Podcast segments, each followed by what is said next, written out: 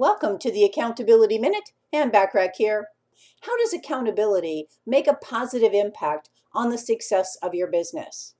We're going to look at the first of the top four distinguishing factors of business owners who use accountability to get results.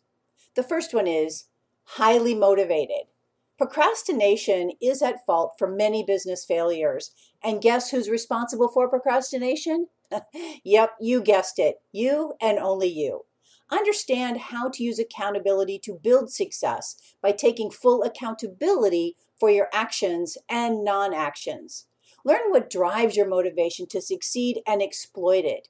Maybe you want to retire by the age of 50, pay for your children's education without going into debt or pay off your mortgage so you can put more money towards your retirement fund. Whatever the reasons are that drive your motivation, stay connected to them so you can leverage that motivation to avoid procrastination and keep going until you succeed. Tune in tomorrow for the second distinguishing factor of business owners who use accountability to get results. In the meantime, want more from me?